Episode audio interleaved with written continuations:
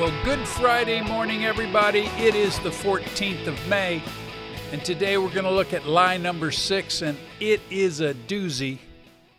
Porn addicts lose their salvation. Wow.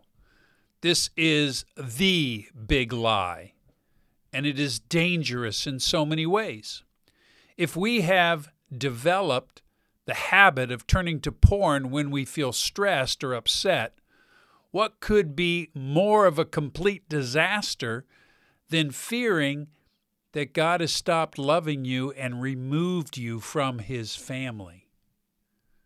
Then, to make matters worse, the devil comes along with the lie that you are now going to hell. But you know what? If you work hard enough at repenting and desperately trying to do better, then maybe you could be saved again. And what he's just done is sold you a fake salvation, false news, or fake news, by getting you to believe the conspiracy theory that you can work your way back into heaven. So you wallow in sexual sin because you now believe that you're no longer saved. So, I mean, what's the point of even trying? Your flesh is now in complete control, and like an alcoholic going on a seven day drunk, you feel you have nothing to lose, so why not indulge to the fullest? Listen, my friends, this is a terrible place to be, and yet I know many men who live with this huge fear, even though it's all based on a lie. They dive deeper into sexual sin than they have gone before because. Uh, they want to make horrible choices because they think it doesn't matter anymore. Unless they're married, then they might be fighting to save their marriage. But this begs the age old question Can you lose your salvation if you have truly been born again by the Spirit? Now, that question has been debated for centuries, and there are really good Christian people on both sides. But let me share with you some of the many passages that I believe teach us that once a person has truly been saved and is born again by the Spirit as a new creation in Christ, that they are eternally a member of God's family, and that position is the free gift of the grace of God, and it is impossible to lose it. So let's start with some things that Jesus said. Jesus said in the book of John, chapter 8, quote, My sheep listen to my voice, and I know them, and they follow me. And I give them eternal, notice the emphasis, I give them eternal life, and they will, notice the emphasis, never, and they will never perish, and no one can snatch them out of my hand. My Father who has given them to me is greater than all, and no one, no one is able to snatch them out of my Father's hands. I don't know about you, but it seems pretty straightforward as a sheep in the fold of God, we're double wrapped by the hands of Jesus and the hands of the Father. And note, he says he gives us eternal life and we shall never perish. Well, that would be a lie if we could lose our salvation. Another passage that speaks loud and clear on this matter is Ephesians 1. There we read, quote, He chose us in him before the foundation of the world that we would be holy and blameless before Him. In love, He predestined us to adoption as sons through Jesus Christ to Himself, according to the good pleasure of His will. This passage clearly teaches us that the decision to save us was made before the creation of the world. He determined beforehand that He would adopt us into His family, and it was according to the good pleasure of His will. And He did it because He loved us, and He still does. He did it all knowing full well all the sinful things we would ever think or do or say. Now, just a little bit further down in this passage of Ephesians 1, we come to verses 13 and 14. Quote, when you believed, okay, that moment when you trusted Christ, when you believed, you were marked in Him with a seal. Uh, we were sealed in Christ. The promise, Holy Spirit, who is a deposit, notice the next word, guaranteeing our inheritance until the redemption of those who are God's possession to the praise of His glory. So when you receive Christ as your Savior, you also receive the Holy Spirit.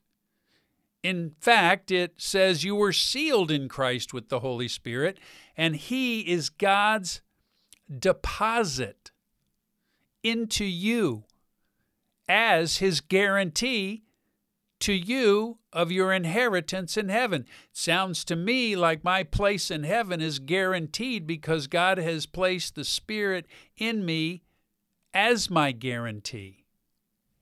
And if my eternal salvation were to be contingent upon my being able to stop sinning, then my salvation would not be by grace, but the result of me being able to live in obedience to God's Word. And you can find a fuller list of many, many, almost like a hundred passages in the link that I have in the email at openbible.info. Uh, you can just hyperlink from the email to that site. Now, can someone think they are saved when they have not truly been born again? Sure. Jesus spoke of some to whom he will say, I never knew you. However, to those who are chosen by God before the creation of the world, because He chose to love you eternally, here is what Romans 8 teaches us. Listen carefully.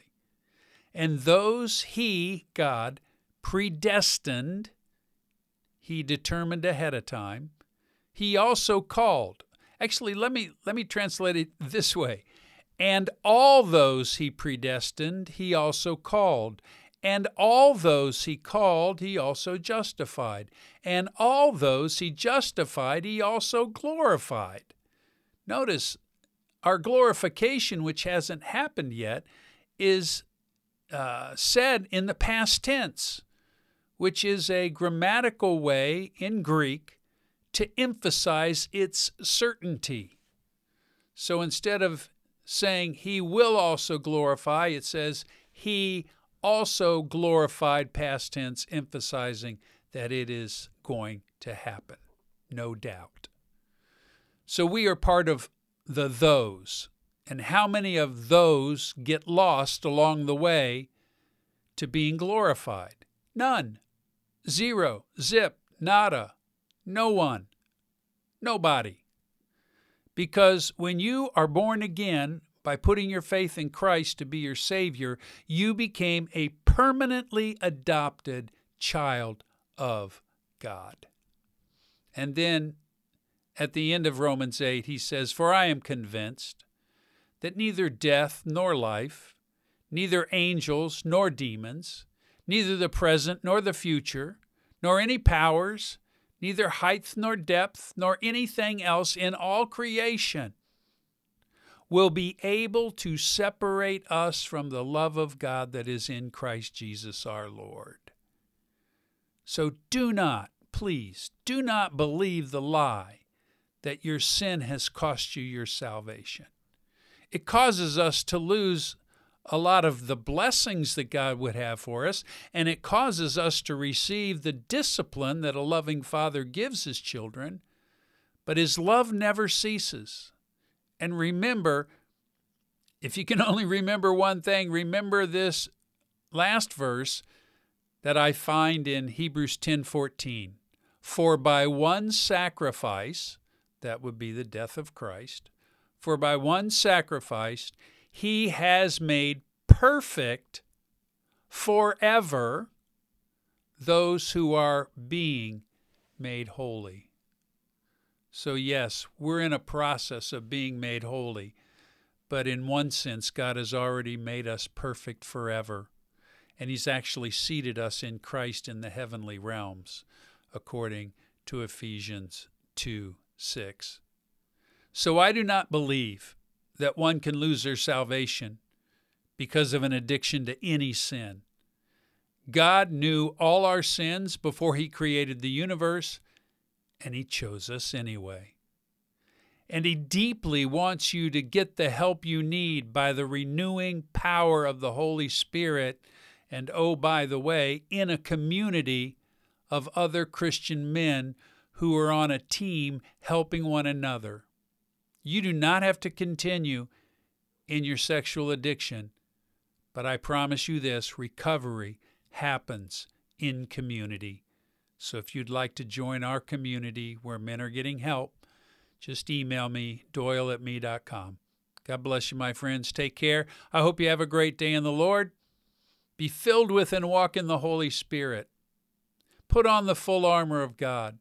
Offer your body to God as a living sacrifice and experience the life that He wants you to have today.